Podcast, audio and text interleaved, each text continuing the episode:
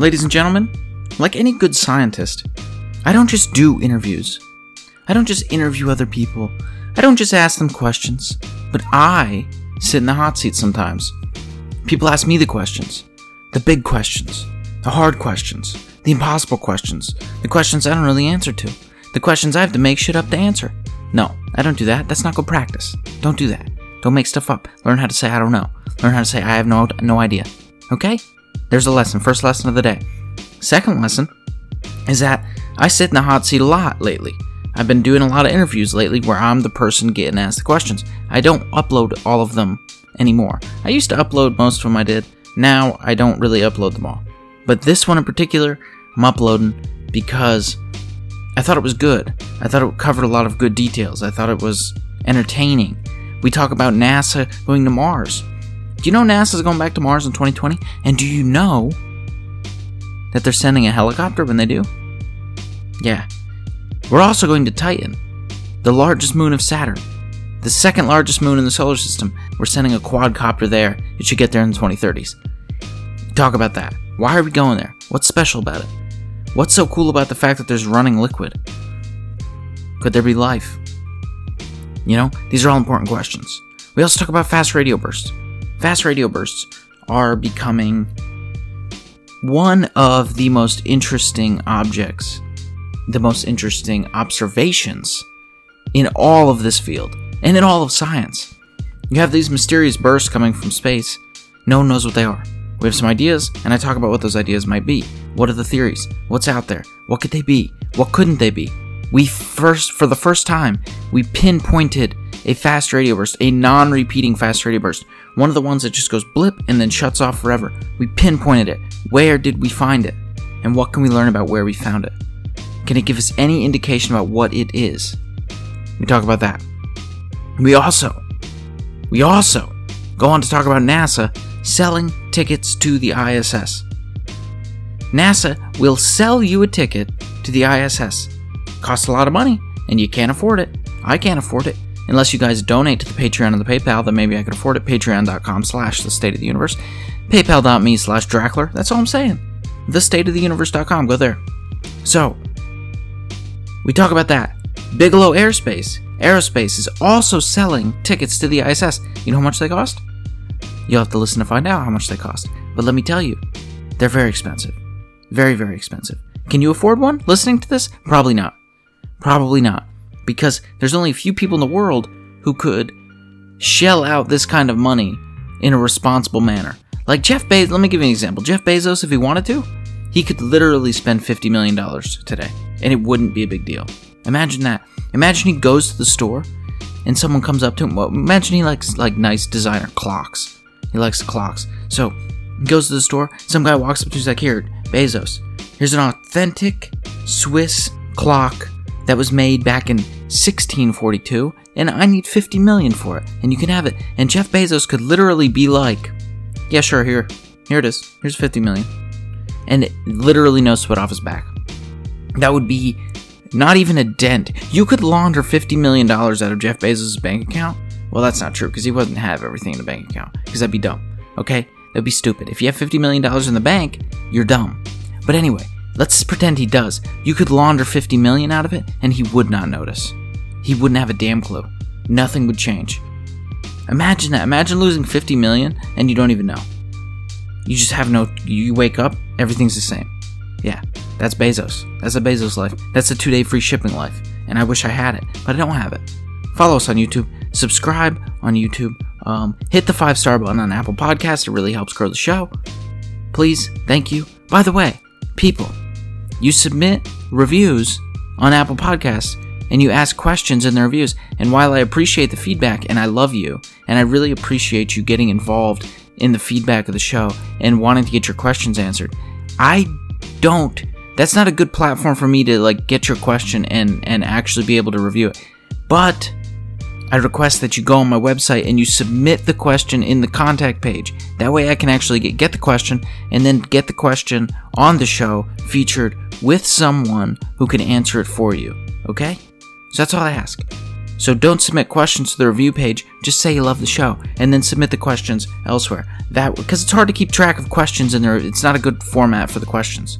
That's all I'm saying. But I appreciate that you do it. I'm not saying I don't appreciate it. I love you. I appreciate you. Alright, I'm out of here. Bye-bye. So you, you mentioned something important, Duncan Lorimer. I think there's actually, you know, Duncan Lorimer is the man who discovered the first fast radio burst. And first off, I apologize if there's like background noise. I, there's like Blackhawks overhead, Kev. I don't understand. We're going to break some news. And I was, I was hearing it as well, man, a little bit of static, and I'm thinking... And I've been listening to your podcast today. Your audio is absolutely brilliant. It's perfect. We got. I don't understand what's going on out there, man. I, I think if we're we're we're talking NASA, we're going to break some news. Yeah. I think they're sending the Blackhawks in. I don't understand. They're trying to shut us down. But Duncan Lorimer, I had him on the podcast, and and if the first fast radio burst ever discovered wasn't scrutinized so heavily, because this thing was scrutinized, people did not believe Duncan's data. They didn't believe his findings. They didn't believe him. They didn't believe his group. Had they actually believed it from the get-go, had the scientific community got on board with this, he may very well have won a Nobel for that discovery. The same way that the person who discovered the first pulsar won a Nobel for that discovery, which, that's not completely true. Jocelyn Bell discovered the full, first pulsar, and due to the inherent sexism of the Nobel Prize in the sixties, she didn't win it. Her advisor won it instead, but that's a different story for a different time. The point is, this was a monumental discovery back in two thousand seven, a monumental discovery. Fast forward to today, you know, and you mentioned it. For the first time ever, we've been able to localize a fast radio burst to its host galaxy. Now, I should, there's a caveat there. The caveat is that fast radio bursts tend to come in two populations, okay? One of those populations is what we call repeating F R Bs, F R Bs that tend to blink. You know, they don't blink periodically like a pulsar, but, you know, they send out repeated signals.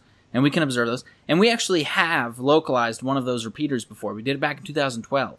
Okay? And we localized it to a galaxy that was about three billion light years away. And it's easy to localize a fast radio burst that repeats. It's e- That's an easy thing to do because you have this cosmic signal that's continually, you know, bleeping and on and off. And you can you can localize that pretty easily.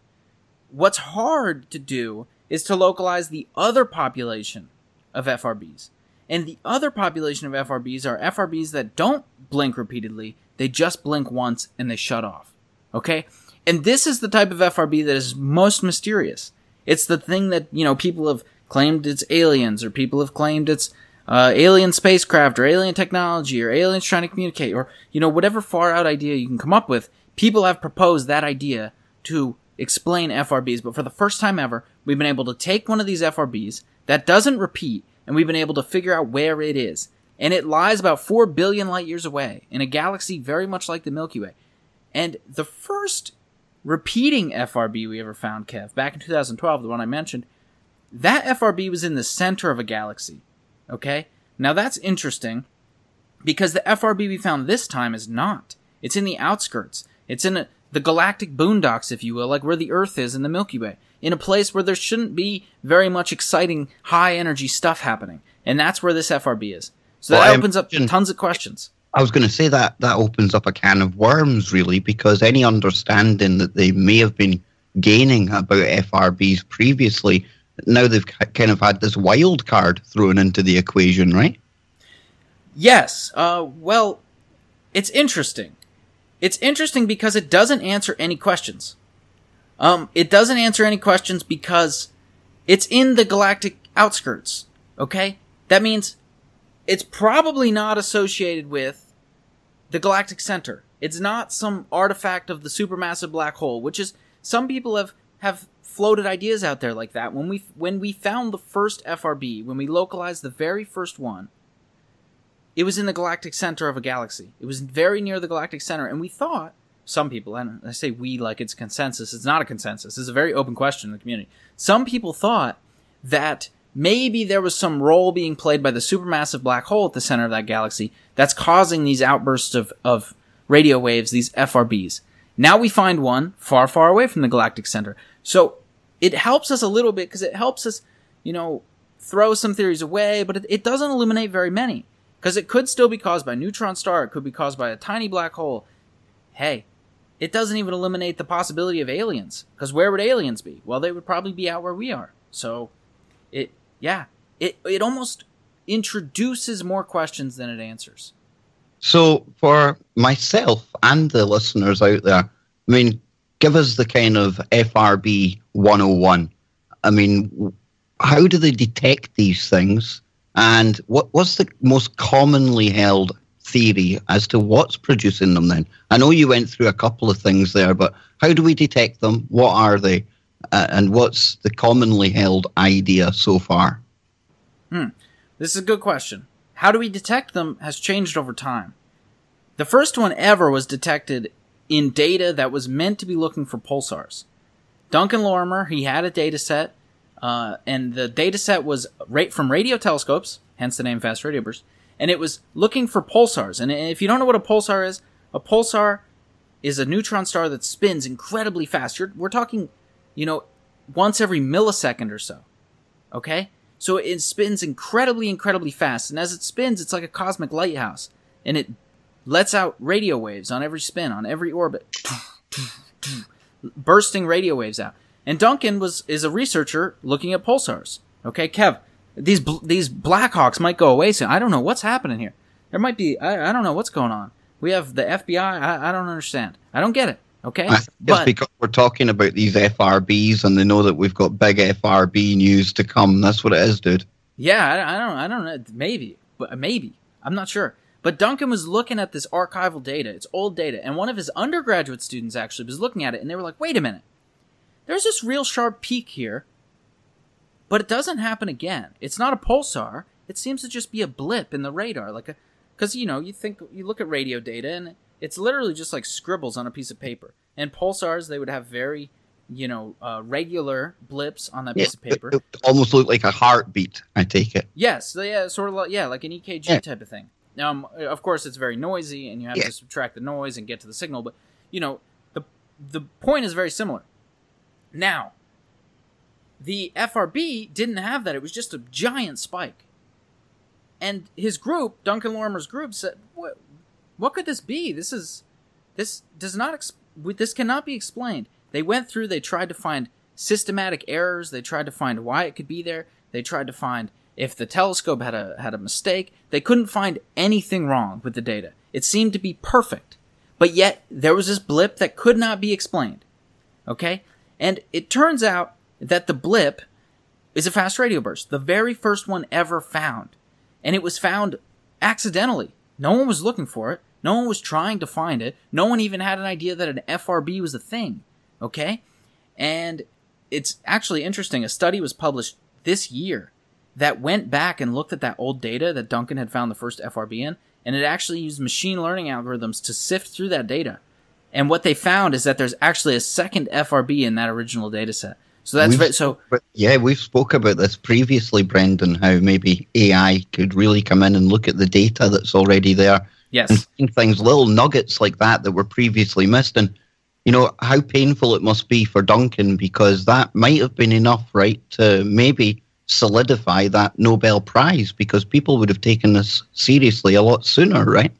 Yes, that that is very possible. I, I, Duncan's not the type of person to be like, man, I I should have won a Nobel Prize. For oh, he's a very humble man, from what yes. I could see. On yeah, incredibly humble. Um, but but yeah, it was a monumental discovery, and it opened up a whole new field.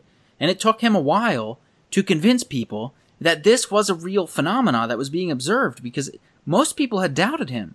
He he couldn't get funding to build a telescope devoted to trying to find these things because people didn't believe that they were a real thing. So this is actually an important lesson for the listeners who doubt science or doubt the scientific method. Sometimes real scientists come along and they find something, and through perseverance and and through, you know, continuously proving proving their theoretical framework, they can begin to take something that is initially denied and make it accepted and and develop it in a sort of way. And and I advise anyone out there who has a an idea that maybe is a fringe idea to do that exact same thing. To say, okay, listen, I have faith in this idea. Here's why I have faith in this idea. I have data that supports this idea. And and try to, to you know, handle it in a very scientific manner. And test your framework, test your theoretical framework, and try to push it all the way through to the point where you can start to open up other people's eyes and say, look, this is a real thing. Because that's exactly how F R B... If Duncan was not persistent, it might very well be the case... that we still don't, we still don't have observations of F R Bs. because today we actually have telescopes that are looking for them, that are actually out there trying to find F R Bs, which are just little blips of radio waves in the night sky. And, you know, one of the things that I talked with Duncan about, this isn't public knowledge, Kev, so I'm very happy to, to mention it on your show, is this is not a closely held secret, but it's certainly not publicized.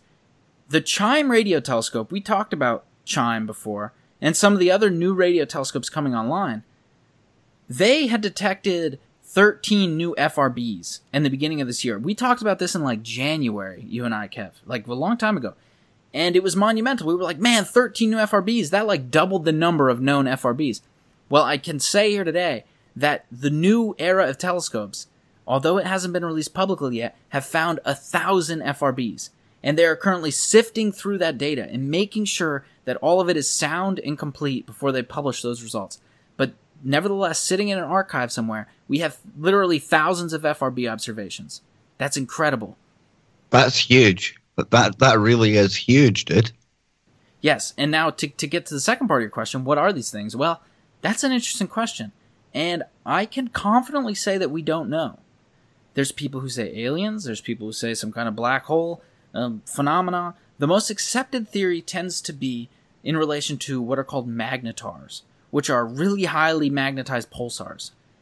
What we don't know is how magnetars even come into existence. So when you have a supernova explosion, or you, you, you know, when you have two stars, like a white dwarf, say, accrete matter onto it, it explodes into this giant supernova, and the, the remnant is a neutron star.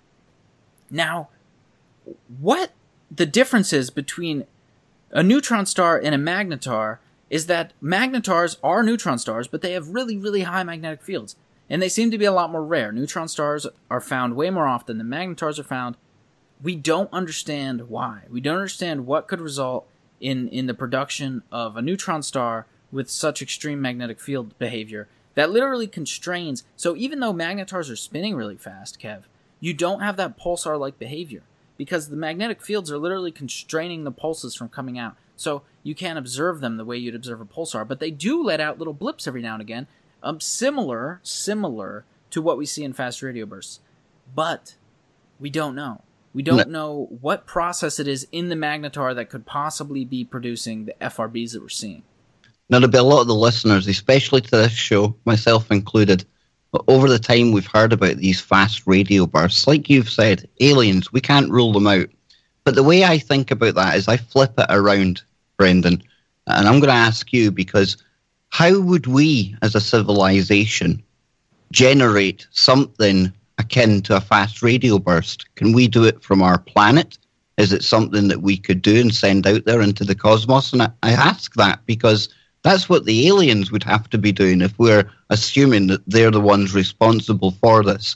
So is there any way that we would be able to replicate what we're picking up here? It's an excellent question. I'm going to answer, but first I want to make a point, because I wanted to make this point. The We've talked about F R Bs in relation to aliens before, okay? Yeah. One of the interesting things about this new uh, news that we just discussed, this thousands of F R Bs, is that it sort of rules out the alien idea. Unless yeah. there's tons of alien civilizations all over the entire night sky, which I suppose is possible. But then, of course, you have to, you know, sort of believe in the fact that somehow they all develop the exact same technology that can produce the exact same signals. I don't know. You know, so, so this idea sort of rules out the idea of uh, alien alien civilizations being the producer of F R Bs. There are some people still who, who try to fit the data to their conclusion, which is the aliens. But to answer your question, I don't think so. Not not as it stands right now. And the reason is that humans are really good at producing continuous radio emission. We're not necessarily all that great at producing what we would see in an F R B. You know, we produce continuous radio emission every day. In our satellites, in our cell phones, we produce radio waves that flutter out into interstellar space and will continue, you know, out into space for, for years and years and years to come for some civilization to eventually pick up. You know, one of the very first things that we've ever broadcast over the radio was, was one of the very early speeches that Hitler gave, actually, which is, you know, an interesting, like, ethical dilemmas. You know, we're passing these radio waves out there. What if an alien civilization picks us up and, and starts hearing World War Two jargon? They're going to think that this is a really, really bad place to be here on planet Earth. of course not, knowing that we it's gotten much better over the years. So I don't think that we would be very good at producing like a like a just a blip on the radar like this, a really high energy blip of radio waves. We we are good at just secreting constant radio emission, though. That's one thing we do. We're we're literally like just screaming out into interstellar space. We're just but, screaming. This is, this is why I like speaking to you, because my confirmation bias w- would side towards, oh, it's going to be something alien here. But I like to t- try and keep myself more logical. And uh, speaking to people like yourself with that scientific kind of grounding and background, that's why I really appreciate it. And I'm sure the audience appreciate this kind of take on things as well. Because, yeah, I'll come back and I'll speculate about the aliens and the sci-fi stuff. But we have to really mix it. We have to have that balance with what is actually science as well, you know? Yeah, well, you know, one of the weird things is it could be aliens. It could you be know? aliens, exactly. You have to, you have to reserve that possibility.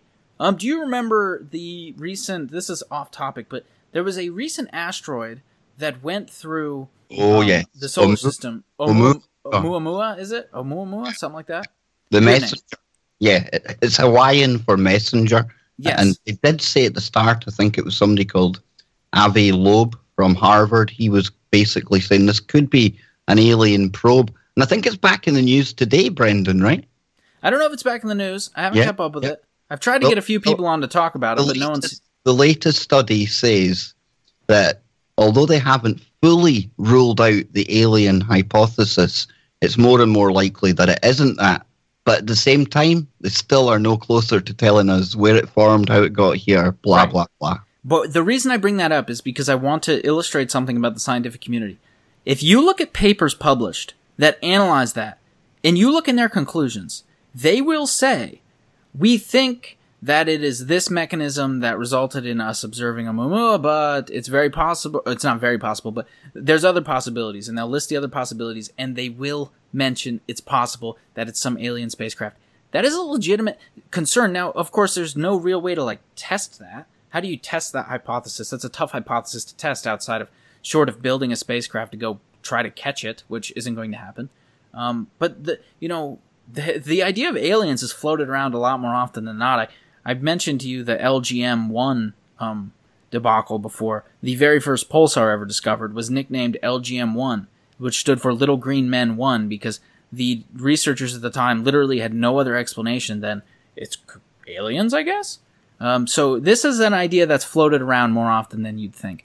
But of course you yeah, can't... As a scientist, I, I would I would be quite excited at the, the kind of thought that something might be alien, you know, something that's totally unexplained, you know, something we've never seen before. I think that would be exciting for a scientist. Oh, it's definitely exciting for a human, for yeah. anyone. Like, just the prospect that you're not alone in the universe, because the fact that if you are alone in the universe, what's, I, I forget who did this quote, but I'll, I'll rip it off, um, and I would love to credit them, but, but unfortunately I just don't remember who it is, but it, it's a pretty popular author, I think. It's, it goes something along the lines of, you know, um, being alone in the universe is terrifying, and not being alone in the universe is equally terrifying. Both, both, you know, essentially both options scare the shit out of you. Um, if you're completely alone, well, goddamn, what's the point of life? You know, sometimes I look at, look out my office window and I just like, I, I, I can literally induce a panic attack in myself by just thinking about the vastness of space. And to think that in all of that, it's just us. On a, on a little pale blue dot, a little meek ball uh, that realistically doesn't mean anything, and if the universe wanted to, they could expunge us tomorrow. That's scary. Um, and then thinking that we're not alone, and thinking that some other civilization has the technology to, to expunge us tomorrow, that's it's, equally terrifying. Yeah, I mean, I like to sometimes watch the Higgs field, and they've got like a three D kind of version, H D, you can fly through all the galaxies, and, you know, just watching a couple of minutes of that, it's mind-boggling. It's yeah. hard to even conceptualize this, anything near what the size of the universe is, Brendan. It's you can't. I don't think you can no. conceptualize it. No. You know, tomorrow I'm talking to uh, tomorrow on my show. I'm interviewing uh, the Canadian Space Agency's ambassador for the James Webb Space Telescope, and one of the things that she studies is uh, the structure of the universe. You know, the very structure of, of large scale groups of galaxies, galaxy clusters, and and I want to you know. mention that to her, like, how do you conceptualize this? To think that there's billions of galaxies with billions of stars in each of them, that it, I, I, it literally just blows my mind. Absolutely, dude. Now, before we go to the break, let people know where they can uh, listen to your podcast, man. Yes, the state of the universe dot com. Go check it out. We're available everywhere. Everywhere that this show is available, we're probably available there too. We're, we just recently got added to iHeartRadio. I'll probably get kicked off of there. I tend to curse a lot. Uh, we, we're on iTunes. We're on... Brendan Drachler is my very special guest today, and we are getting spaced out. Not literally, folks. Brendan is an astrophysics PhD student from the Rochester Institute of Technology. He's here with us today. He's also the host of a brilliant podcast that I want you to check out, The State of the Universe, and that's the state of the universe dot com. So, Brendan, we were having a good laugh during the break. We were talking about those pesky Blackhawks, how they have left you alone now. Hopefully, yeah, we'll, yeah, yeah, yep. Hopefully, we'll be left to do the show in peace. But that's only because we're going to take on our uh, other role now of shilling for NASA, because NASA are all over the news, dude. Lots of exciting stuff happening in space. I'll get my NASA badge out. I think you sent me a story, right? And it was actually talking about how we could start going to the I S S. What's going on, man? Yeah, so I had, last week on the show, I had a I S S flight operator. And he's actually a good friend of mine. And he's a I S S flight operator now, an official NASA shill. He works for NASA down in Houston, Texas at Johnson Space Center. And um, he was talking to me about this. He's talking to me in this episode fifty-one of my show, maybe fifty-two. I don't remember what number we're on. fifty-one. It's getting too high. We're getting too high. But anyway, um, you know, Nate Stewart. Yes, Nate Stewart. Uh, he's a, a brilliant, a brilliant man, and and he was talking to me about NASA because Johnson Space Center very much is like the hub for human spaceflight. It always has been. It's you know uh, the the speech, the Go to the Moon speech, was made at Rice University where Nate went and got his master's degree, and before he went to work at NASA. So the Houston area and the Houston Astros. The Houston Astros is the baseball team there. Most people don't know that. That's named after astronauts, Houston astronauts. Um, but anyway, he's very ingrained into this world. And he was talking to me about some news that was going to be announced, and that's that NASA is now offering, they're they're allocating about five percent of their utilization of of space to private citizens. People who aren't necessarily invested in science, they're not going to do research, but they can literally just buy themselves a ticket to the I S S. And some prices that he gave me, I think these prices are now, I don't think we're breaking any news here. I think the prices have actually officially been announced now, but he, he gave me these prices. This is what NASA will charge you to be a private citizen to go to, go to the I S S.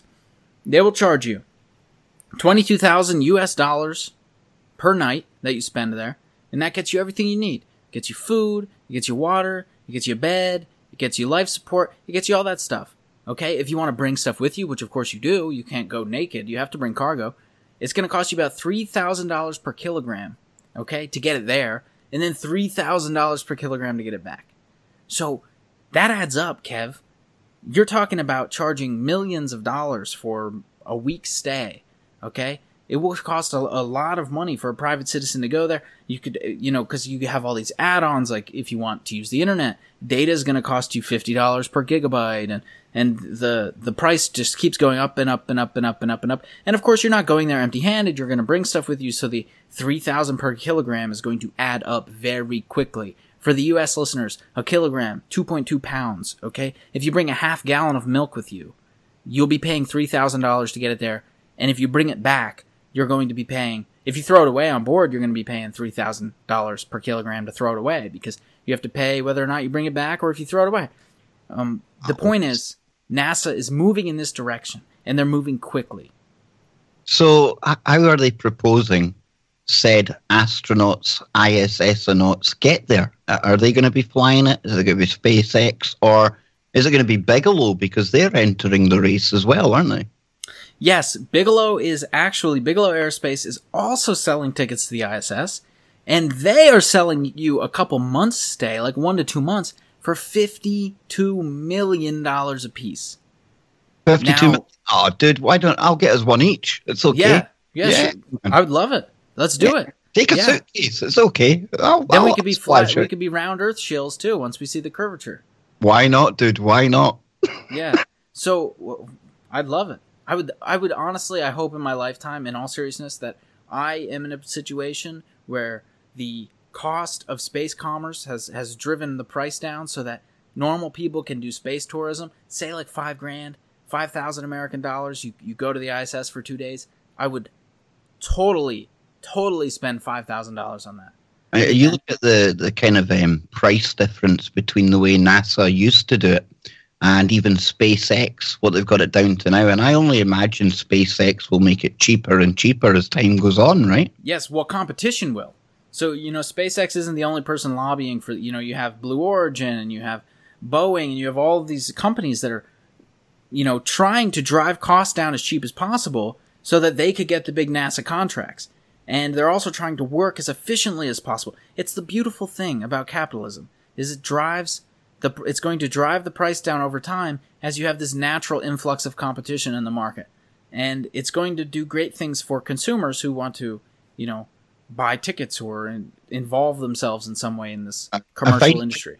I find Bigelow, that's quite interesting because they've been in the news recently, and it all kind of started back in December twenty seventeen because that's when the Pentagon or people came out and started talking about that Pentagon program called A T I P. Advanced Aviation Threat Identity Program, and it turned out that Harry Reid, the senator involved, it was twenty-two million, I think, yep. over five years, which isn't much mm-hmm. when you think about it, Brendan. No, but that went to Bigelow Aerospace, so mm-hmm. I find it interesting that they're the ones now talking about taking well for fifty-two million bucks. I don't know how many people they'll be taking, but at least they're trying to get in on the game here. Yeah, it seems interesting that they're charging so much because if you compare that to the NASA price.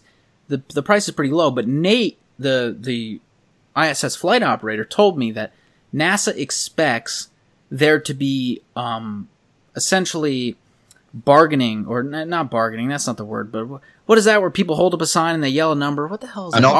Auctioning. Yes. Yeah. They expect people to, to try to essentially drive that price up. So because they're only doing five percent utilization, they can't just send an unlimited number of people to the I S S. The number of people going on any given year will be capped.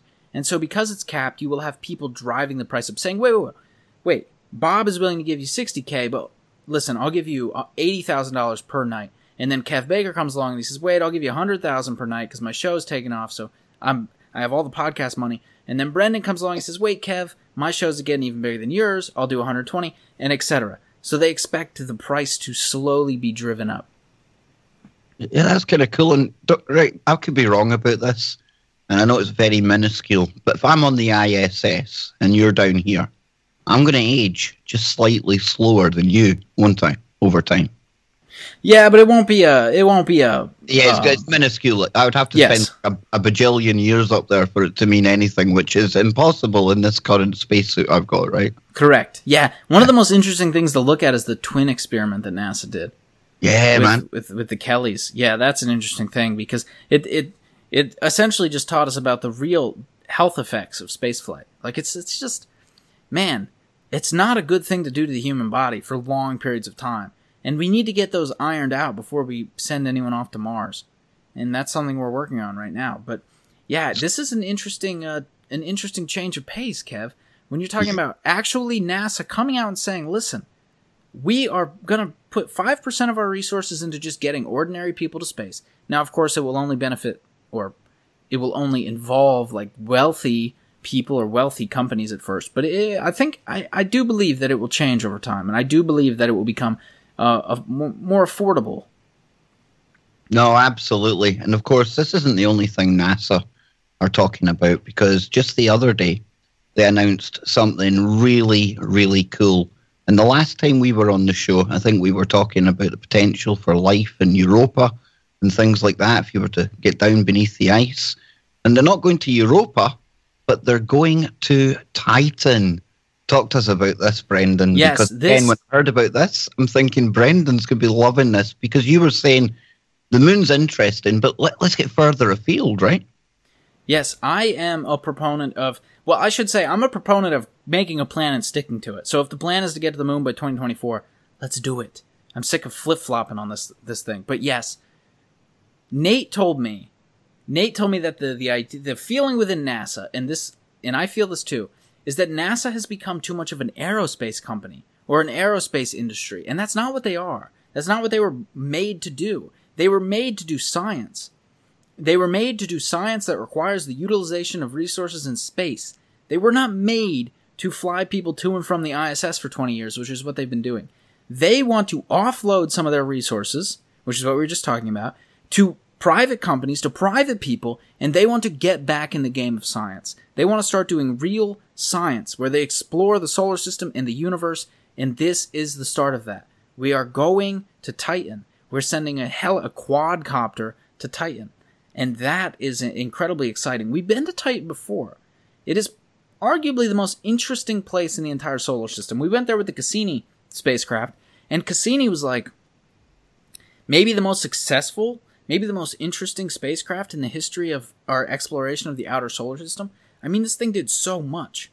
It it it analyzed Enceladus for the first time. Enceladus is a moon of Saturn, and we now know that Enceladus has these cryovolcanoes on its su- on its southern side, and these cryovolcanoes blast out water vapor and other molecules, and Cassini flew through a plume of them and identified that there's actually complex organic compounds in that water. So you have a liquid ocean underneath the ice of Enceladus, and not only do you have a liquid ocean, but Cassini, Cassini was able to show us that inside of that liquid ocean, there's organic compound, uh, complex organic compounds. Which... And if that, I mean, if that's in our own solar system, dude, we were talking about these millions of galaxies and millions of stars and things like that, billions and trillions. I mean, that, that really kind of ups the potential for various life forms, microbial. I'm not going full woo on you, but it really does. I mean, it used to be a no. question, is there any life out there? Seems to be, it's quite common, actually. You don't have to go full woo on me. I'm with you on this. I think that the planetary scientists' idea of habitable life is way too short-sighted. I think that life, and we've talked about like extremophiles here before, I think that life is way more adaptable than people think, or that than typical, you know, theory holds. I think that you could probably have life thriving in some very extreme conditions. And and it's possible that liquid oceans on some of these moons is one of them. But, you know, back to Titan, Cassini also explored Titan, and, and it actually sent a probe down onto Titan, the Huygens, the Huygens, Huygens, Huygens probe. I can never say the name. That's a, yeah, that's, that's close as, yeah. It's a, it's a weird word. But, Dutch you know, or German or something. Huygens sounds good to me. I'll show you. A, a, we, we don't, this probe, unfortunately, was, you know, the spacecraft, the Cassini spacecraft was launched in, in ninety-seven, nineteen ninety-seven. So our technology, when it comes, how crazy is it that it's twenty nineteen? Wow. That's nuts to me. Um, I feel old, and I'm only twenty-four. So... Wait till you get to forty-two. So we we launched we launched the the Cassini spacecraft in ninety-seven, and our camera technology was pretty poor at the time. You know, we didn't we all of our technology was pretty poor at the time. I mean, compared to now, I say poor. At the time, that stuff was cutting edge. They had V C Rs. They had all sort of, they had dial-up internet.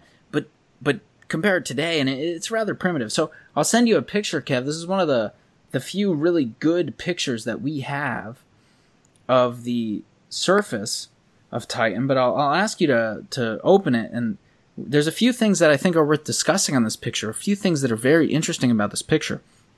So, one of the uh, the things you can see in the picture, let me know when you have it open. I've got it there, yeah. Okay. One of the, the things you can see in the picture is that the stones, it, we'll call them that for now, those stones look kind of smooth. They look smooth, almost like the types of things you'd see in a riverbed here on Earth.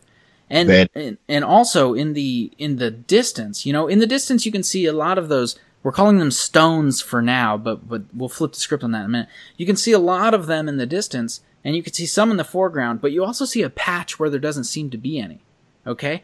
And along that patch you see these weird, like, striations of, of material that seems to come off of these little stones, these little pebbles. Well, Titan is really cold.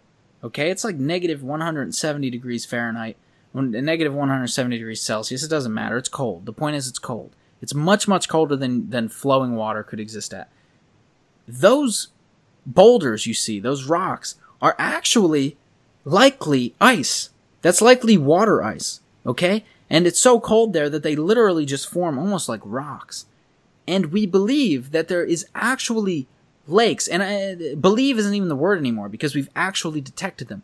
There is lakes and rivers and flowing, flowing hydrocarbons, methane, ethane, things of that nature, like natural gas. There's more natural gas on the surface of Titan than three hundred times the amount of natural gas we have here on Earth.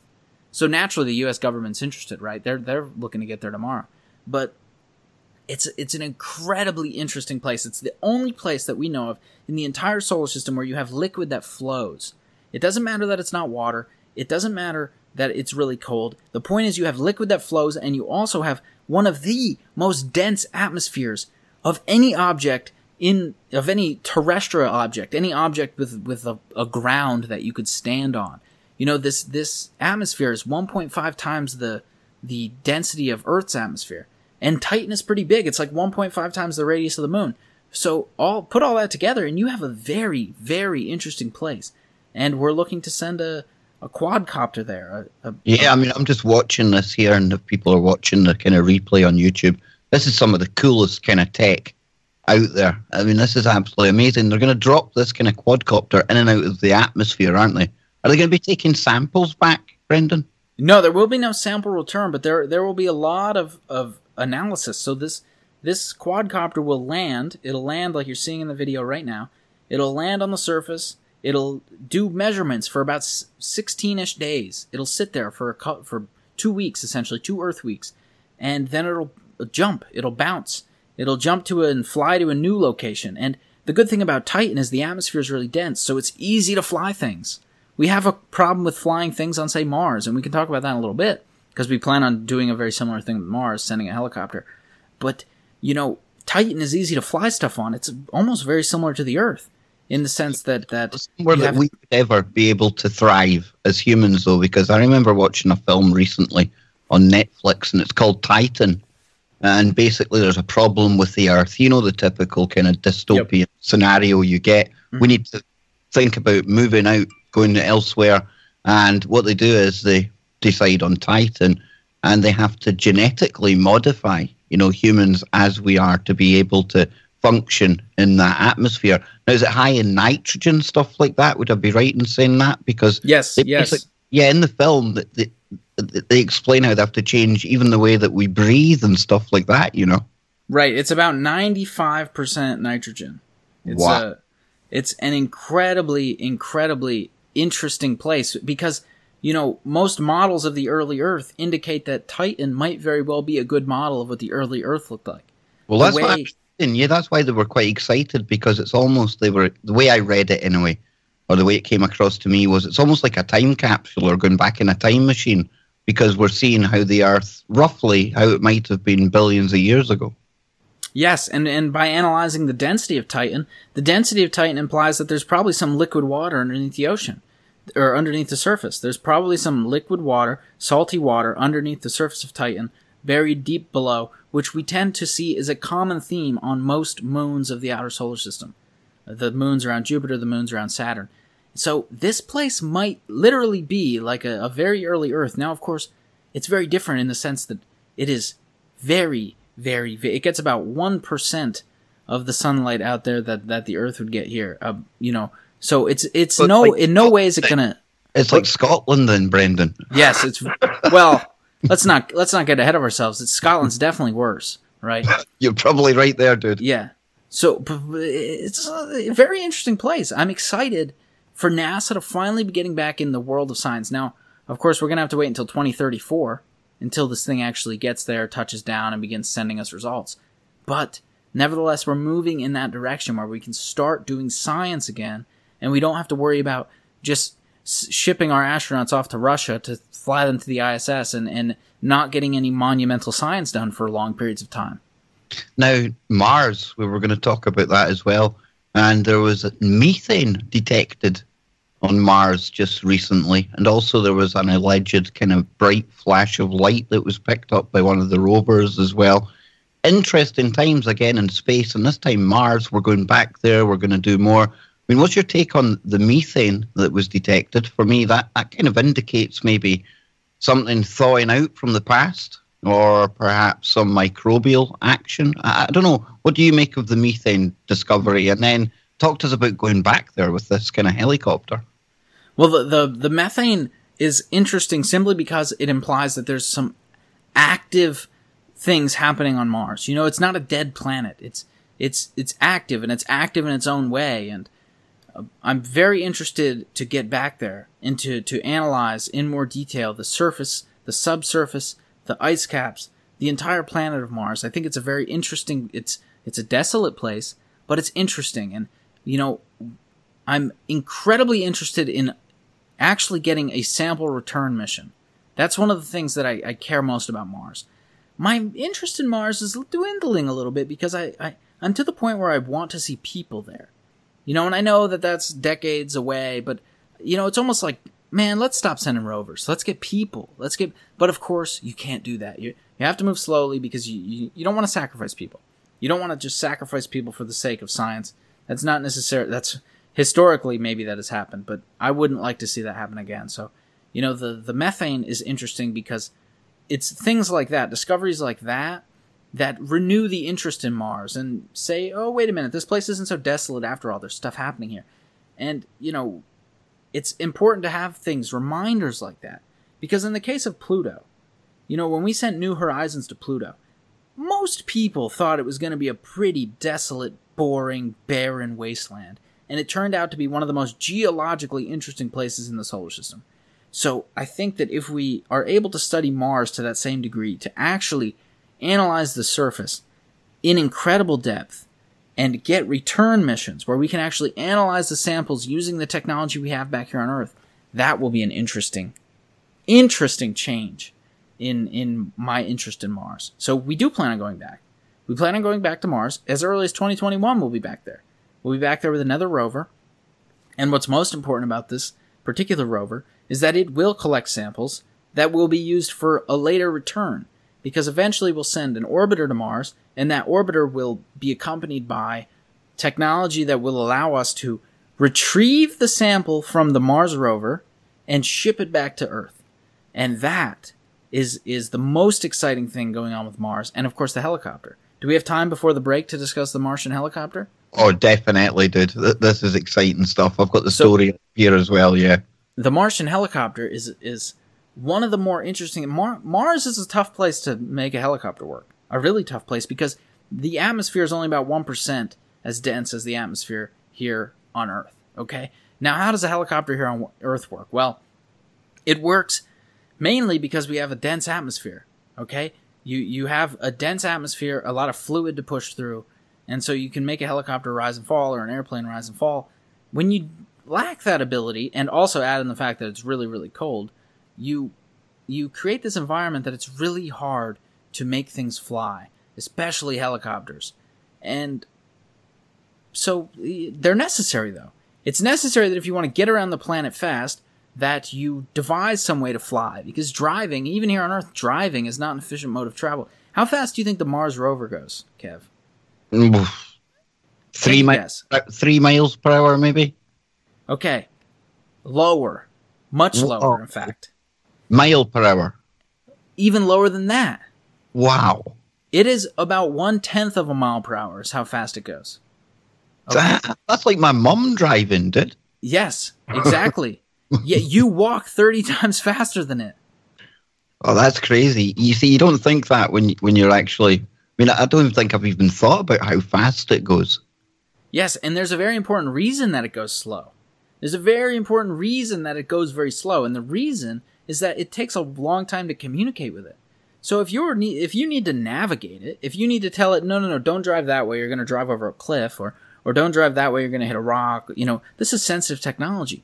It has to go slow in order for us to be able to communicate effectively with it, because it takes anywhere between three and a half minutes if Mars is the closest to us it ever gets, or up to twenty-four minutes if Mars is the furthest away that it gets from the Earth.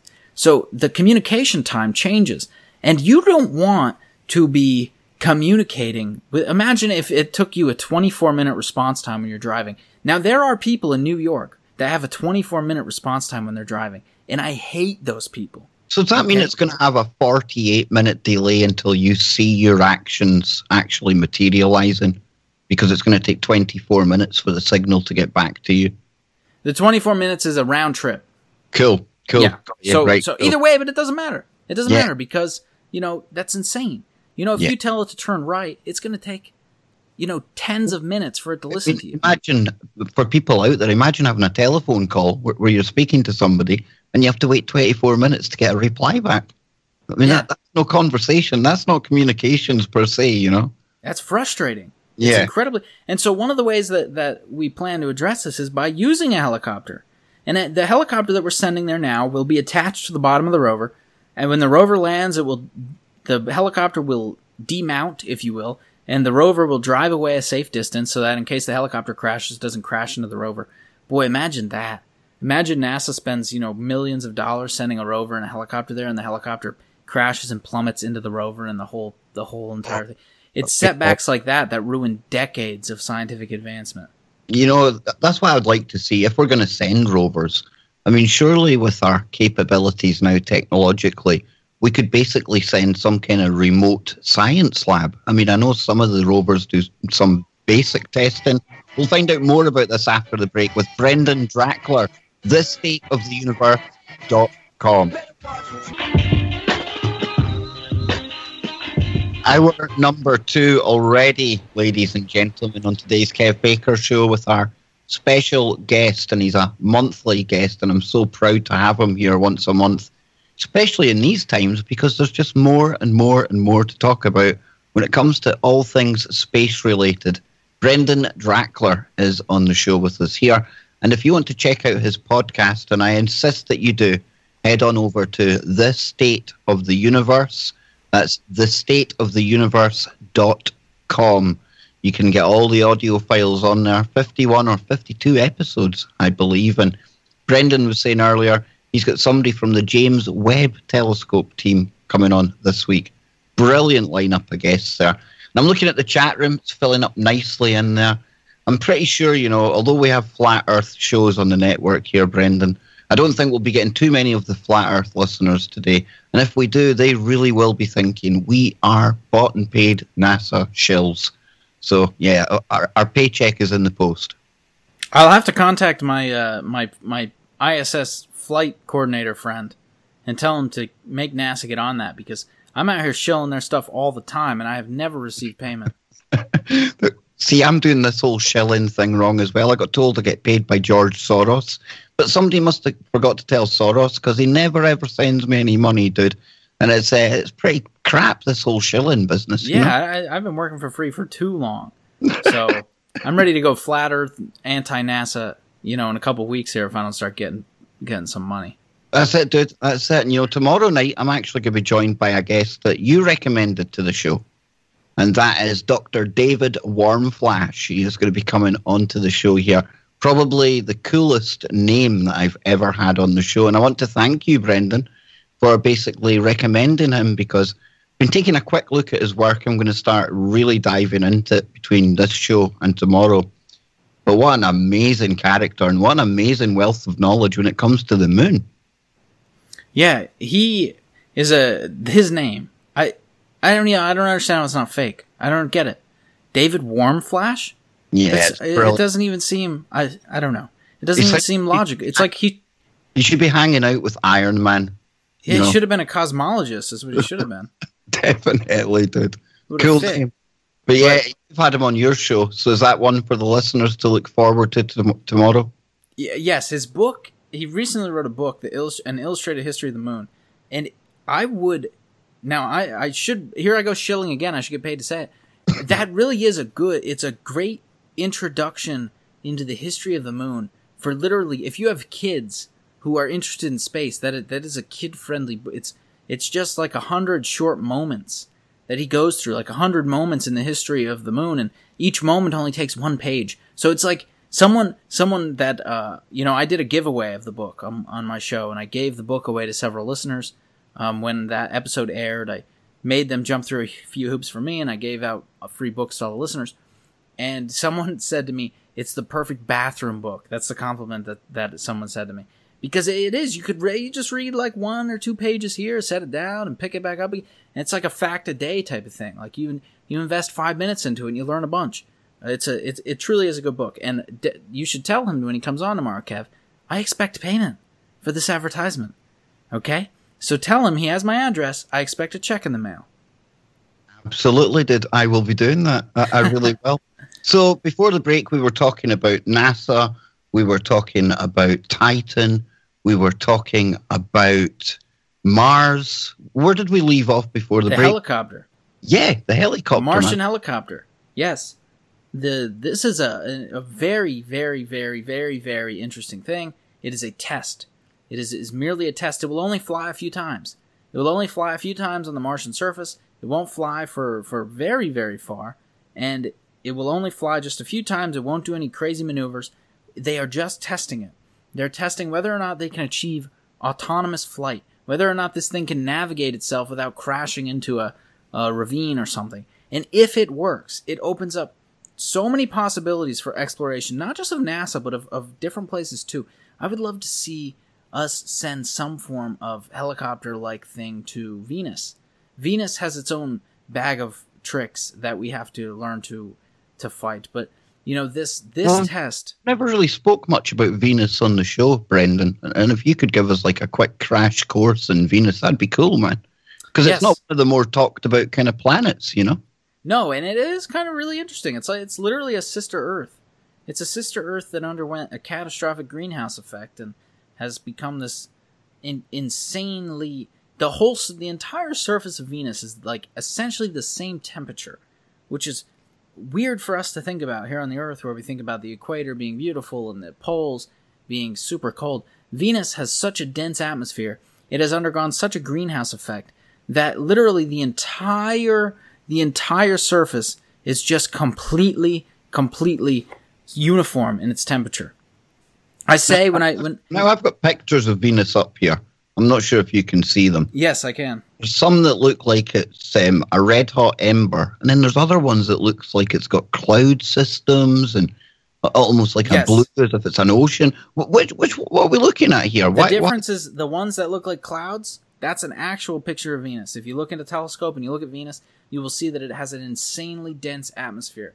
It is covered oh. in clouds. The other pictures, the ones that, that look more like that reddish thing you were showing.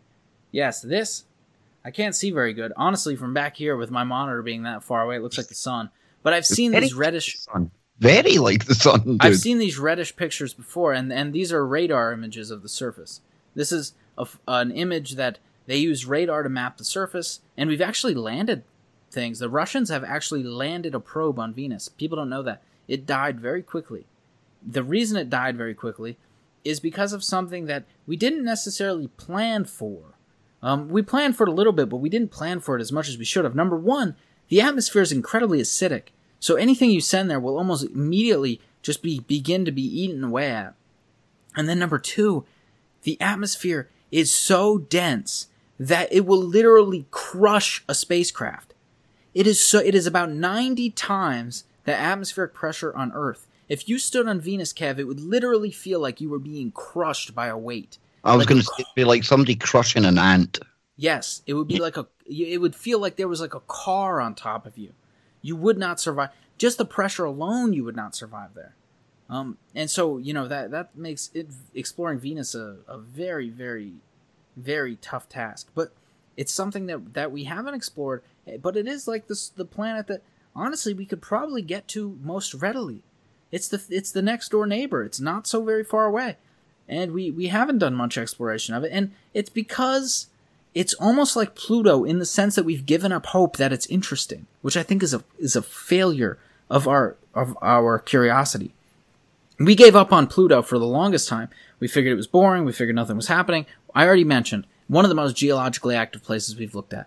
Now Venus, I think, we've given up on it. We assume that it's just this barren, scorching hot wasteland with nothing interesting going on. I would love to see us explore Venus more. There, you know, Carl Sagan in his in his history of literature has proposed many ideas for terraforming Venus, for populating the clouds of Venus with different microbes that would would turn some of the volatile chemicals into more friendly human chemicals like oxygen. And this has been an idea that's been floated around a lot, is turning Venus back into the sister planet that it probably once was to Earth. we haven't explored it much. I would love to explore it more. Yeah, absolutely. One place we've spoke about it before, but I would get excited if we were, you know, really serious about getting to Europa, getting up there, because again, we've talked about the potential for life in the oceans up there below the, beneath the ice. I, I think that would really excite me if we could really concentrate on that. And I know it's a lot further away than Venus, but I think the potential, personally, I mean, you would know more about this than me, but I, I think that could almost be like a, a gold mine of information there. Yes. I was a little bit bummed out when I, I heard that the next big mission is Titan. Now, of course, that's going to be really interesting, and I'm looking forward to it. But, man, I wanted it to be Europa. I yep. wanted us to go to Europa. I don't think we have faith in our technology to be able to drill through the ice, though. I don't think that anyone in NASA or any of the other space agencies has really firm belief in their ability to literally plummet a spacecraft into the planet and then drill its way through ice that we don't necessarily know how thick it is. And look, look, if we go to Antarctica, I mean, look how long it took. I think Russia were the ones that got through into Lake Vostok. But th- that wasn't exactly the easiest of things to do. And that was with people there manning the equipment and time after time. You're talking, like you say, a one-off shot at doing this. So far away, billions of dollars put into it. Maybe it was just too much of a risk, man. Yes, it is. It is. I would. I. I am in the business of taking risks. But unfortunately, NASA's budget has been constrained so much that, you know, you almost have to be careful about the risks you take. You don't want to waste ten years worth of of funding to explore something that, that doesn't bear fruit. So I, I understand the decision to shy away from Europa for now, but I we will be there in my lifetime. I believe that we will be there in my lifetime, and, and I cannot wait for that time. And especially now with NASA getting hopefully more involved in the science and less involved in the aerospace, we will be getting there soon. You know, my only kind of worry, and I, I don't like to get political, but when we're talking NASA, we have to talk about the funding as well. And with the invention or the creation of this new Space Force, or they just changed it to Space Corps, I hope we don't see some of the money that used to go to NASA being cut even further for this Space Force, because I want to see more of the scientific research as opposed to Star Wars-style weapons in near-Earth orbit, you know? Yes, I am I'm pretty confident in saying that the Space Force funding will probably come from the Department of Defense, which I guess just has an unlimited amount of money. I mean, at this point, it's essentially just an infinite amount of money. They don't necessarily even have a cap, because they probably have so many, you know, like, blank boxes, things that you don't know they're doing, that they, they could really just spend money on anything they wanted to spend it on. But I really do hope that that NASA does not, and the, the the other scientific agencies in the United States and abroad don't suffer funding constraints due to that. I re- because NASA already, you, if you live in the United States and you pay taxes, about half of a single penny per dollar that you pay goes to NASA. I mean, a very small chunk. And if you look back in time, in our most fruitful years during the Apollo program, you were siphoning several percent. Several percent of the taxes you pay would go to NASA. And now we're talking about less than one percent. And I think it's a failure. It's a failure of ours to understand the importance that science has in the in the world, in the community that we live in. Science is the thing that will push us forward. No matter how much some of these people out here like to deny the, the effects of science. I got in an argument with a flat earther on Twitter the other day. They just deny the the impact that science has had in their life. Wouldn't you have it, they were also an astrologist. I guess that's how it works. Um, they just deny it. They outright deny it. But so many of the things that we use today were invented sort of accidentally or, or not even for the the purpose of profit inside of scientific laboratories. One of the interesting ones that, that's talked about a lot is the electric screw gun, the electric screwdriver, the handheld um, drill. All of that was developed it, during the Apollo days, because we needed a battery pack, because we couldn't plug in power tools when we went off into inter, inter, interplanetary space. When we went to the moon, we couldn't plug st- stuff in. So we had to invent ways to carry power, and we literally invented what has now become the modern-day battery pack, all to try to power what is now the modern-day screw gun, this modern-day powered screwdriver. That, that's pretty cool. And, you know, just thinking back to that whole NASA and Apollo time, I mean, it's quite hard to wrap your head around the fact that if we look at all of technology from fifty years ago and how far it's come in those fifty years, yet the most important scientific mission of its time, and it's stagnated. We're still kind of waiting to go back to the moon. That's so frustrating. So, yes. so frustrating, dude. And it has everything to do with money. It has every single thing to do with money. That's it. It has to do with politics and money. I talked to who I, the person that I consider, Doctor David Fisher, to be the most intelligent person, the most knowledgeable historian on this particular topic, on why we stopped going to the moon. The man literally has a, conne- uh, a collection of spaceflight memorabilia, of original spaceflight documentation. He's met something like ninety percent of astronauts he's interviewed and talked to and collected stuff from. And he told me that if the government was willing to fund our return to the moon, Project Artemis, if they were willing to give it the money that it required, essentially fund it the way the Department of Defense is funded, then we could get to the moon, you know, this year if we wanted to. But unfortunately, no one wants to in- invest that sort of money in- into the space program anymore. And so we go slow. We go very slow. And then politics come in, and presidents don't want to go back to the moon, and then the next president does want to go back to the moon, and then the next president says, no, I don't want to go back to the moon. And, you know, Bush wanted to go to the moon. Obama canceled that. He wanted to go to Mars. Now Donald Trump is in office. He canceled the Mars. He wants to go to the moon instead. And you have this constant political flip-flopping where every candidate wants to leave their mark on the space program, and you don't get anything done. And that's why I look at China and I'm envious, because China is a place where, you know, uh, they don't do many things right, we'll say. They don't do a lot of stuff great. There's a lot of political um, problems in, involving China right now. But one thing that they have done right over the past decade is their space program.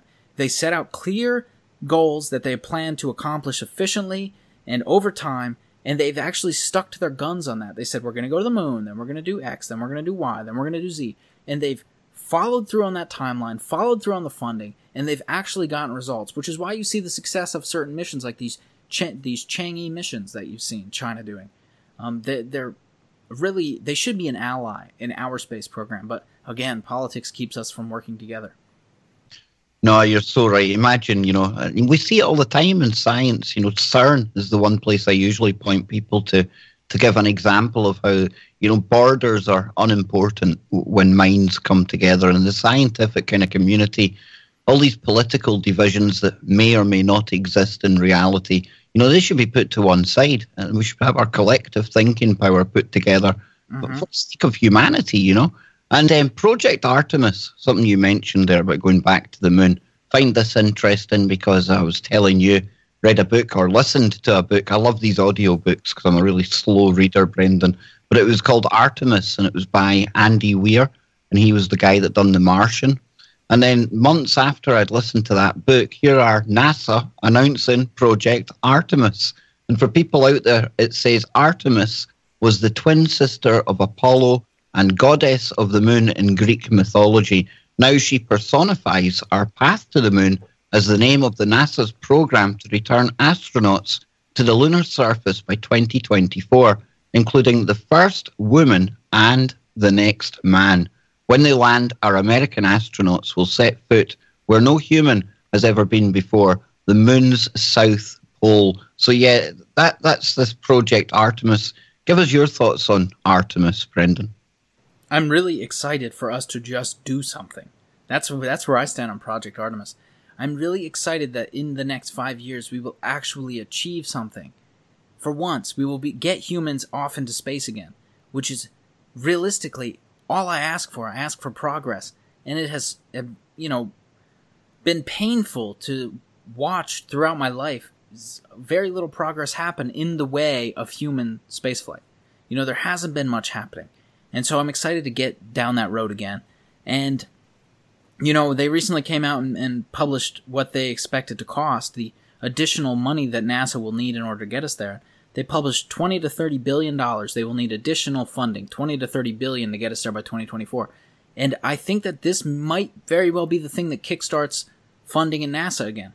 because Donald Trump wants to get to the moon by the time he is done being president. He's assuming that he will be elected for a second time. Maybe he will be elected for a second time. You know, this isn't a political show. I don't care about that. But if he does get elected a second time, he wants to get us to the moon before he's done. That is why twenty twenty-four was picked, for no other reason than that. He wants to be the person to get us back to the moon. It is very important to him. It, of course, he's the type of person that his, he wants to have his name associated with everything possible. Yeah, that, that would be like his legacy. You know, yes. I'd rather him have that as his legacy as opposed to some kind of confrontation with Iran that was looking likely lately, you know. Yes, I agree. I would love to see. I don't care who does it. I don't same care if it's Donald. I don't care if it's someone I mean, else. You're the same as me. I mean, we're two of the most apolitical dudes speaking here right now. And I love that about you, because we shouldn't let that get in the way of the stuff we talk about here. I agree. I agree one hundred percent. I think, and, you know, you can look at the history of American spaceflight and you can see politics all along the way. Politics, yeah. politics, politics, politics. And it's kept us from progress. Absolutely. Now, you were talking about the money required. Okay, now, not I'm probably springing this on you. I sent you a link there. But I've got a novel way for NASA or any other budding space kind of industry company out there to get the money they need. And this is a story that was doing the rounds last week. This article I've got here is from yesterday, the thirtieth of June. But it's talking about this asteroid that they say is worth quintillions. Now, I don't know if this is real or whatever, Um, Brendan, but I've seen a few stories about this. I've seen people posting about it over on social media as well. And again, just because you see it on social media doesn't mean I believe it. But something like this, you know, there's a potential for getting money. Okay, it's another space mission, probably one that's maybe a bit beyond us at this point. That's a good source of cash right there, right? Yes, this is one of the interesting things about asteroid mining in the future. Um, now here, my, my wife is an economist, and so she might appreciate this insight. One of the things that isn't taken into account when people write articles like this is that if you go to, do you, do, do they say what minerals and, and metals that they'll be finding? Uh, well, I think it was, oh, here we go. It says here, all you have to do is figure out where to go in space and mine sixteen Psyche, that's the name of it, sixteen Psyche, an asteroid, um, to, to, to, to, to made of gold and other metals like iron and nickel. But okay, let's assume if you inserted that much gold into the market, it's going to come down anyway, right? Exactly. If you bring home an asteroid of gold, no one's going to want gold. It doesn't mean anything anymore. People will See, be making silverware out of it. It says every person on Earth would get around ninety-three billion dollars worth of this okay. gold. Okay, good. Make a chair out of it. Make a lamp out of it. It doesn't mean anything. You know, wipe your shoes on it. It's meaningless. The, the point the, the point of rare minerals is that they're rare. If you take away their rarity, they don't mean anything. So, yeah, this, this stuff is interesting. Um, the only way I could foresee something like this happening and also simultaneously being very dangerous is if someone has a monopoly on it, is if there's only one aerospace company that can go out and mine asteroids. Then you well, have a real problem. A company I know of, and they're quite tied in. Not tied in, but they associate with SpaceX. Um, it's a company called Planetary Resources. Mm-hmm. That's their whole business model, you know, going and mining the moon and potentially asteroids as well. Yes, and it, it will happen. It will happen in our lifetime. It certainly will happen. Um, I, I think I'd like to see. Man, it's going to be tough. It's essentially we're going into an interesting place. Kev, we're going into a very a place never to be seen, never seen before, a, a place where we're literally expanding our economy into the solar system, and now, I think that is really exciting. Big time, big time. This is the sci-fi future I honestly thought we would be living by the time we got to the year two thousand, when I was a young whippersnapper looking up at the sky, you know. But uh-huh. we're slowly getting there.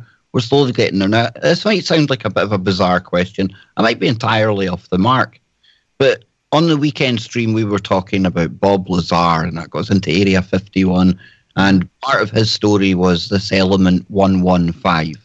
Now, at the time, nobody had ever heard of this, and they thought it was all bunk, but then, long story short, Russians were able to reproduce, or they found some of this Element one fifteen. Now, I was going to ask you, with missions to, say, Venus or any other planet or moon that has a different gravitational pull and push on the planet than we experience here. Probably asking you to purely speculate here, but is there any potential for our periodic table to be added to? Because different elements form under these different conditions. Would we even know how to test for such things? Hmm. This is a great question, and, and let me ask you this first. What is what is the what does the phrase heavier element mean? Like at an atomic level, do you do you have an idea of what makes a, a element heavier than another element? Well, will it have um, extra protons, maybe? No. Yeah, sure. Actually, yeah, essentially, you know, more atomic nuclei, protons, yeah. neutrons, electrons, yeah. et cetera. Um, the problem with packing many, many neutrons and protons and electrons close to one another is the electromagnetic force becomes becomes too extreme, and it tries to push those things apart. And the the nuclear force can no longer hold those nuclei together, and so they tend to not last very long. Like Element one fifteen, you're mentioning. Yeah. They, they create that in a lab. It might have like a half life of exactly milliseconds, minuscule. It's yeah, irrelevant, some yeah. some irrelevant number of time. Um, yeah. If th- I know that, that Bob Lazar talks a lot about keeping somehow finding a way to to keep these elements stable, and I don't know. I'm not an atomic physicist. I am not sure that we have a way to keep elements like that stable. I know that sometimes we can keep atoms stable by by supercooling them. That's one of the methods we use. But, you know, you have a sort of a lower limit on that. You can only make things so cold. You hit absolute zero. Uh, you know, atomic nuclei stops moving. But unfortunately, you're never going to hit absolute zero. You're just going to put more and more and more. It's like it's it's like reaching the speed of light, Kev. You're going to put more and more and more and more energy into it, and you're you're never really going to achieve the result. So these are like technologies of tomorrow. We we we hit the speed of light. That's another segment done already. One more to go. We'll be right back. Yes, Kev Baker Show at light speed. Definitely getting spaced out with Brendan Drachler. Brendan, before we go, let people know of your uh, massive digital footprint, where they can find your show, brother. Yes, the state of the universe dot com, and it's available everywhere. Everywhere that you watch podcasts, it should be available. If it's not available there, it probably means you're watching podcasts on a very bad platform. So I've heard, I've heard you can even get your podcast on Zeta Reticuli. Bob yeah, Lazar yeah, told me to. Yeah, maybe it's available there. Maybe they listen to it. I hope they like it. You, yeah. never, you never know. But all joking aside, we were discussing Lazar during the break, and he's really been in my consciousness more recently since he appeared on the Joe Rogan show. It's a story from time to time I've looked at and I've come away from, and I was saying to you during the break, highly controversial character, but for me, I can't find the reason why he would make all of this up. And not only that, he doesn't appear to be the sort of character that, that thrives with the attention, the spotlight being on him. And that being said, though, at the same time, did he really work on these top secret government programs? Look what's happened to Chelsea Manning. Look at Edward Snowden. You know, real whistleblowers who have exposed some real stuff. I mean, if you're exposing technology that comes from another world, why has he not been thrown in jail? So, I mean, I'm very open to the, the Lazar discussion from either side. What do you make of him, Brendan? I I am I am very interested. I, I had somehow like missed the the Bob Lazar. Maybe it was maybe at its peak popularity before I was a competent, grown human being. When were you um, born, dude? nineteen ninety-five. ninety-five, see? Uh, just a whippersnapper, man. I know, yeah. yeah. Um, and still, twenty nineteen seems surreal to me. But, you know, I, I, I missed it. But, man, it's it's an interesting... And I, you know, I agree with you that it's odd that he doesn't seem to be making money off of it, at least not in the public eye, right? There's no clear connection between him and... and he's not like a social media guy. He's not like a Patreon dude. He's not. He's not being sponsored that it, by anyone that, that anyone knows of. Time when he came out, he, he didn't go on like the, the circuit, like shows like this, mm-hmm. trying to sell books. There was, there was none of that kind of fanfare. Right. He kind of told so, the story and then just wanted to sink away again. Yeah. So the only like, the only possible reason other than he's telling the truth is is that he's crazy, you know. It's just that he's he, he might honestly believe the things he's saying, and they might actually be false. And I'm not saying they are, and I'm not saying he is, but I'm just saying, like, that's one of the few possibilities that you can come up with, because you can tell if someone's... It's like O J Simpson getting on Twitter recently.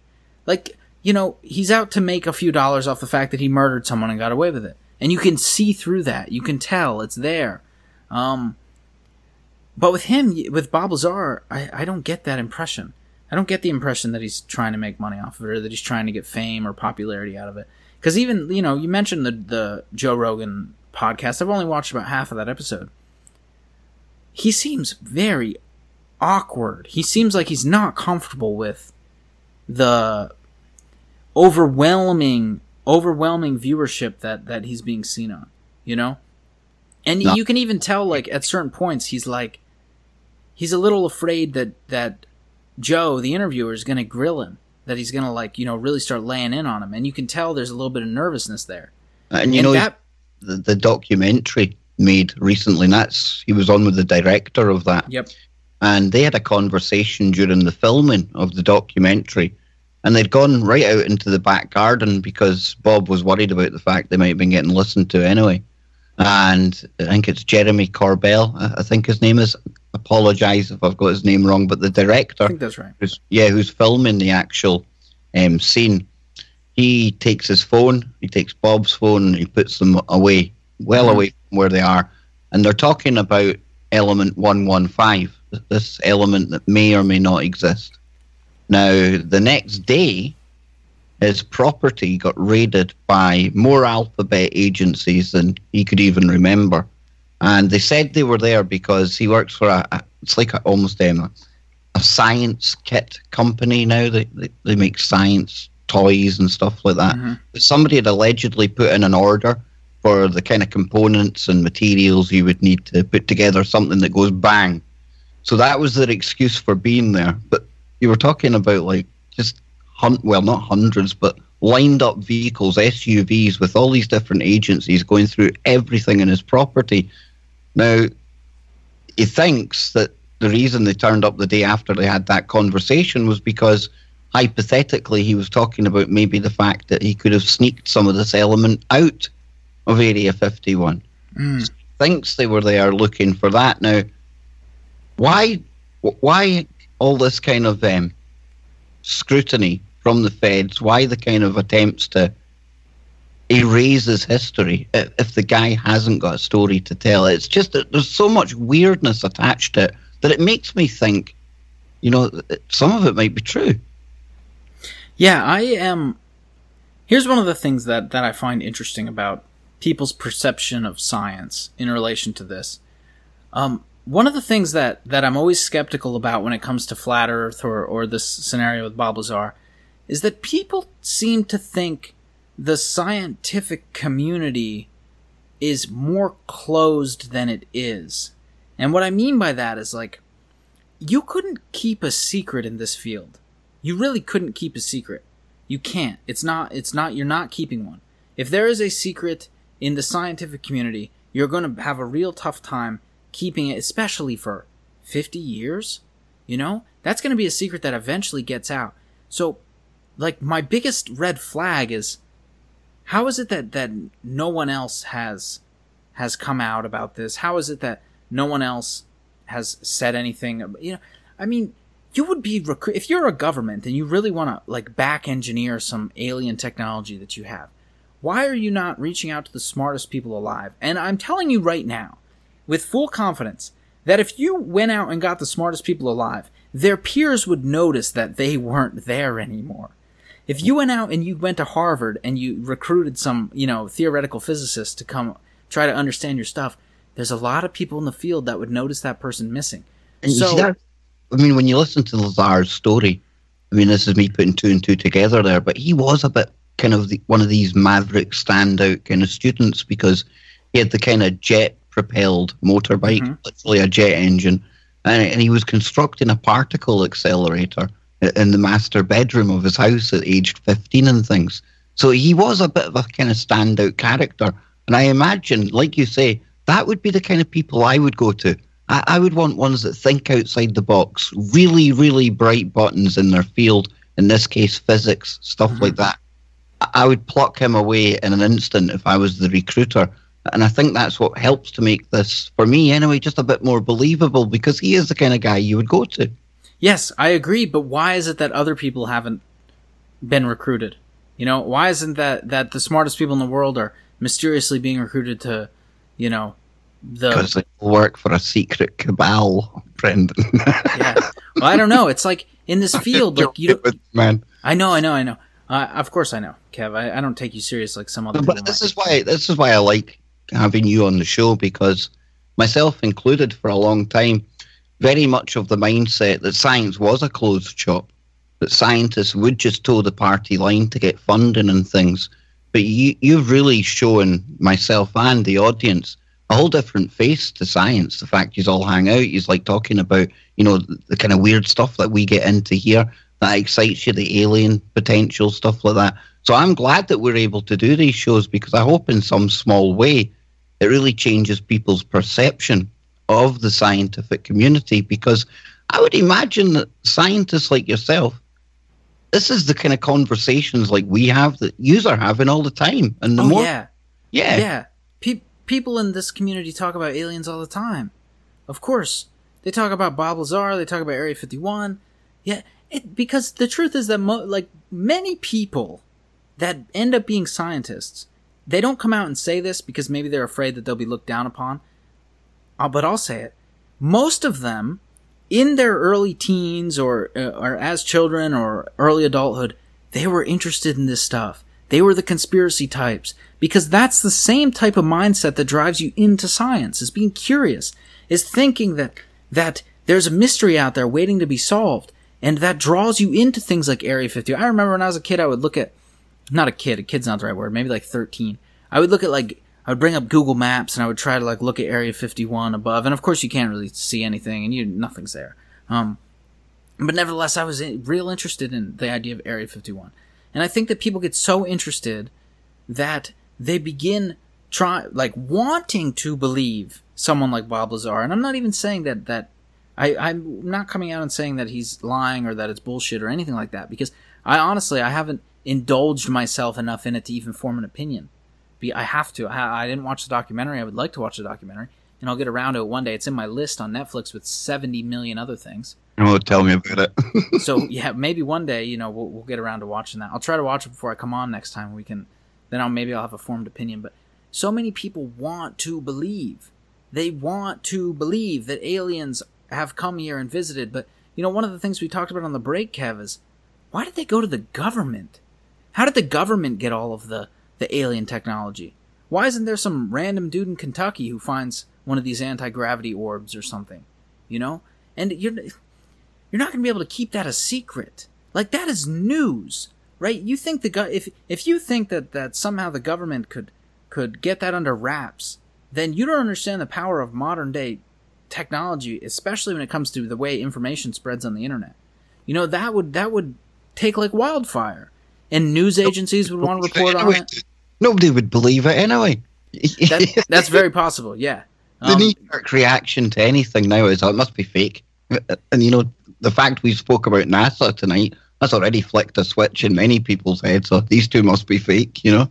Yeah, I mean, yeah, it's very true. It's one of the problems, of course, with the internet is the misinformation and trying to juggle misinformation from so, real information. Information at our fingertips. We should all be boffins.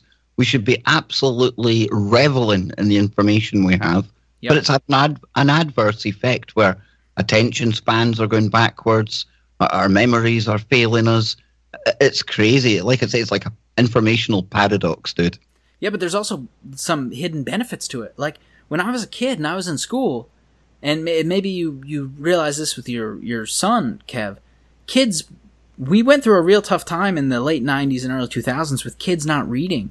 They stopped. They threw the books away. They didn't want to deal with the books. The, the advent of, of real like T V and video games was starting to, to take hold, and people didn't care about reading. But we don't have a problem with kids reading anymore. We have a we have a thing. We have a situation now where kids are getting very literate by the fact that they read on their cell phones all day.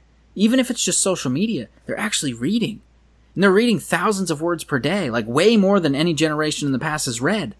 And it's what, you know, so that there's these side effects that are also like really, really good for society. And that's one of them. Now, fighting misinformation is a separate problem. You know, I, I uh, sometimes I get wrapped up into trying to, like, convince people that their flat earth ideas are stupid. And I know I should just leave it go and I should give up. But, man, sometimes I put too much effort into it.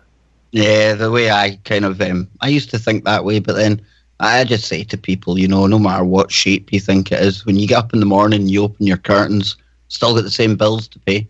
We've still yeah. got the same problems. We've still got the same jobs to go to. And, uh, you know, whatever shape it is. I, I think we're in a hologram or a simulation, dude. So really doesn't matter what shape it is to me. It's all code anyway, right? Yeah. We might be in a hologram. We might be in a simulation. It seems um, to be getting more and more popular over time. Yes.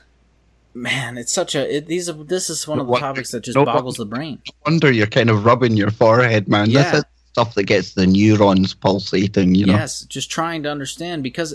The the thought of being in a simulation is scary. Isn't that might be the most scary idea of them all? Because if you're in a simulation, presumably someone can shut you off. Just, all right, we're done with you. You've we've simulated enough. Shut it down, you know, and, and then gone, just like that. Imagine just it's you're gone, you're dead. See ya. You never meant anything anyway. You were just a test. You were a sociological. I've heard people say this that if we are a simulation. What we are, Kev, is literally sociologists who've learned to experiment, who've learned to conduct real experiments. And they do things like create democracies and see how they evolve over time, or create, you know, situations like World War Two and see how they evolve. I've heard this argument, like, from think real with people. Our technology, I mean, it's getting better and better. That's the whole thing that leads to the simulation theory in the first place, right? Because mm-hmm. we're on the verge of creating simulations like that. You know, we could literally play out something like we've seen here, albeit in code on on a computer, you know, but you could factor in, you could put parameters in there, set them up, give it some kind of framework. You I know? would say we're way further ahead than we were fifty years ago, but we are yeah. nowhere near being able to simulate a universe, like a real but universe. Even if we ever did get to that point, though, that opens the can of worms of whether we ourselves are being simulated even yes. more. Yeah, of course, it might just be a paradox, you know? The multiverse is actually just living beings that create new universes. It's not the universe creating more universes. It's the... you, just, you melted my head there with yeah. one sentence, man. Maybe, maybe that's what the multiverse is. We just well, live long enough to create a simulation of a new universe, and then that universe goes on to create more universes, and you have a giant web of multiverses. You have a multiverse kind of um, line of thinking when it comes to quantum mechanics, then? I don't know enough about the... Th- I, I think that everyone in the... This is... I'll say this about the people in the world of quantum mechanics. You do not do a good enough job explaining what it is that you do.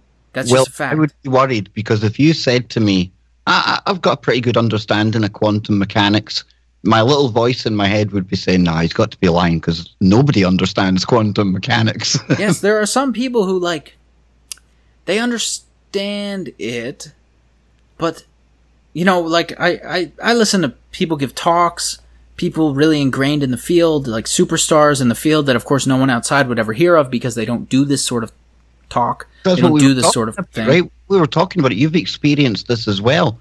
It's really hard to get quantum scientists to come and talk about their shtick, you know? It's very hard, and I, I don't know what it is. I don't know if it's daunting to talk about this topic. Like, if it's daunting to try to be like, oh, I have to explain quantum, oh, how do I explain the double slit experiment? How do I, ex-? you know, that sort of thing. Probably coming on and speaking to me about it would be akin to speaking to the cat. Yeah, that might very well be the other thing. They're like, no one's going to get it anyway. Why even bother? um, no, you know, Kev's an idiot. He's not going to understand. Maybe that's what they say. I don't know. Um, Schrodinger's cat. I'd rather speak to Schrodinger's cat than Baker. You know what I mean? Yeah. Uh, But I don't know. I, yeah. I often wonder if we have got, you know, this kind of a many worlds theory, as they call it, multidimensional. It's um, it's mind-boggling. We we can't even conceptualize the size of our own vast universe, and now we're starting to throw multiverses out there. Yeah, it's man. I whenever I think about the universe and the size of the, you know, I often think about like the end of the universe. What what happens at the end? When's it end? Do we just, does the universe uh, continue expanding forever? I think maybe the end was the beginning because it might end in a bang. And they say theoretically our started in a bang, yeah. Yeah. So if it yep. starts with a bang, there's there's you know there's cosmological models that, that assume a big crunch, that eventually the expansion will slow down and, and, and then literally close on itself. That doesn't seem to be likely though, because those sorts of models, uh, those sorts of models rely on the fact that the gravitational pull of the matter will overcome the expansion rate of the dark energy, which is not happening in our universe. In fact, the exact opposite is happening. The, the the expansion rate of the universe is well exceeding the ability of matter to pull itself together. So in other words, two galaxies are going to expand. They're not going to, to attract one another and clump. Um, so what's, what, for, what's the latest with the dark energy, dark matter? Are we any closer to finding out if it's even a thing? Nope. Nope. No. Um, we, we have observational evidence, but we... we are no closer to the effects. It's the effects of the other, well, well other verses upon ours. I agree with that. Dark matter. I, yeah, you're right in saying in calling my bluff on dark matter. Dark matter. We can't necessarily say observational evidence. Um, maybe observational inference is a better better um, word, because we have some some data that suggests that dark matter. Not even uh, data that suggests dark matter exists. Data that suggests dark matter could solve the problem that we observe. We'll say that. But yeah, because, uh, I mean, that's... I've always looked at it as being basically the equation needed something. There was something missing for it all to work. So they came up with this thing, well, we don't know what it is, so it's dark, and it's dark. We'll call it dark matter. But it's really just to make the equation work. Am I right? It is... sort of to make the equation work. Um, but, of course, you know, you, you do have real observational evidence that something funky is going on. Yeah. You you do see stars that are, are, are for some reason moving fast but not escaping the gravitational pull Got you. of the Milky Way galaxy, or galaxies moving too fast but somehow not getting ejected from a cluster. That problem, you're right in saying that problem can be solved by adding dark energy literally to your model or to your math.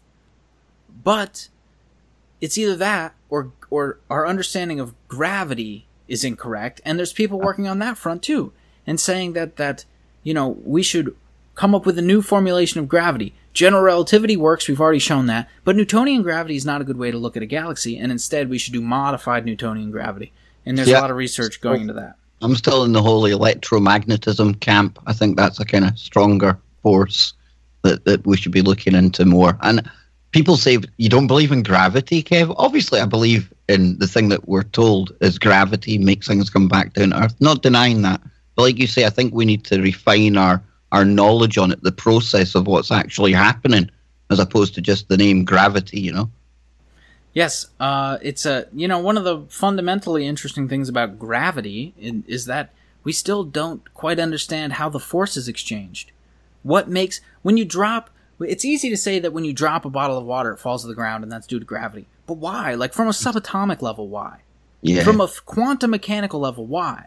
There has to be an exchange of, of some force there, and it, it's often been attributed to a subatomic particle called the graviton. Um, but but we have not yet detected the graviton in our particle accelerators. We found that gravity is a wave anyway, with the LIGO, right? Yes, we found that we found that, that there can be ripples in, in the very fabric of space-time, yes, and that when you you can literally emit gravitational radiation when you have two large takes, objects merging. This takes us back to Lazar, because this is exactly what he was saying. He's saying, we don't, we've got no understanding of how this whole gravity thing works, yet I'm sitting in a laboratory and I'm watching something that, that's manipulating, producing, and harnessing the power of gravity. He's like, this was totally alien technology to me. I mean, I, that, that's why it was so exciting, you know? Yes, I actually have a real gripe with that aspect of the interview that he oh, did on, on Joe Rogan's podcast. Oh, he, his, his, um... What the producer was Jan- Jeremy Cor- Corbell, Corbett, maybe? Something like that, yeah. They made a jump. They made a jump between, oh, look, saying, um, you know, this this object has anti-gravity, or it manipulates gravity in some way that we don't understand. And then he said, and look, we've already shown that gravity um, you know, propagates as a wave. Those two things, when you break down that statement, those two things have nothing to do with one another. You're just making two statements about gravity. Those two things don't have anything to do with one another. When I listen to certain interviews, I like, I go, oh, no, he's not making that jump, is he? Because they don't have anything to do with one another. What is a, what does the production of a gravitational wave have anything to do with some anti-gravitational device? I mean, when you actually break that down, what, what do the two have anything to do with one another? I didn't follow the logic. I think that sometimes people get buzzwords in their head and they just want to throw them out. And I think that was one of those cases. And he knew that his, his target audience, Joe Rogan at the time, wouldn't have been like, wait a minute, gravitational waves, what does that have to do with what you're talking about? He knew that Joe would be like, whoa, there's gravitational waves in the fabric of space-time? And, and, and sort of just immediately take away from the conversation. And I'm not saying Joe's a bad interviewer. She's just not an expert. And and I think that, that um, the Jeremy used that fact to try to make something out of nothing. Yeah, because like you're saying, I mean, the gravitational waves, as much as I contest gravity, right? I mean, that's produced by, I think it was like two black holes merging, they said at one point, and that gives off the, the waves and things. And the technology that Lazar's talking about is this Element one fifteen that seems to be able to generate gravity, even though it's got a tiny mass. Yeah, they're so, not related in any way no, at all. They're not. No, they're not. No. Yeah, certainly. Like very good observation. There young. are yes. there are buzzwords that set my brain off, and gravitational waves is one of them. When I hear gravitational waves, all of a sudden my interest, I might have been paying attention at fifty percent. All of a sudden now I'm at a hundred percent, and I'm listening. Before you go, how's your work coming along? Because you are the black hole detective. How's it coming along, man? Oh, it's it's we're we're at a point now, Kev, where maybe in a year I can come on and, and not talk to you about the goings on in the community of astrophysics, but actually talk to you about my work. Because we're at a point now, Kev, where maybe in a year we will be able to simulate binary neutron stars merging and producing the very gravitational waves that we just talked about, and also forming a black hole. And so hopefully I can come on and Whoa. we can discuss that in a year. Oh, absolutely. Before or after you get your Nobel Prize? That will be well before. Well before. We'll get you and, we'll get you and Doctor Brian Keating on, right? That'll be a good show. Yeah, you, unless I discover some oh, magical object in the next year. Maybe you know, anti-gravity balls or something. You might disprove black holes. You, you might come up with something entirely new. Who knows? I don't know. The Event Horizon Telescope has me trumped there. I think they yeah. already proved the existence of black holes. Yeah. But. I think that ship's already sailed, dude. But this has been brilliant. I love geeking out with you, man. And I uh, can't wait to speak to you again next month. Your Thanks. website again one more time before you go.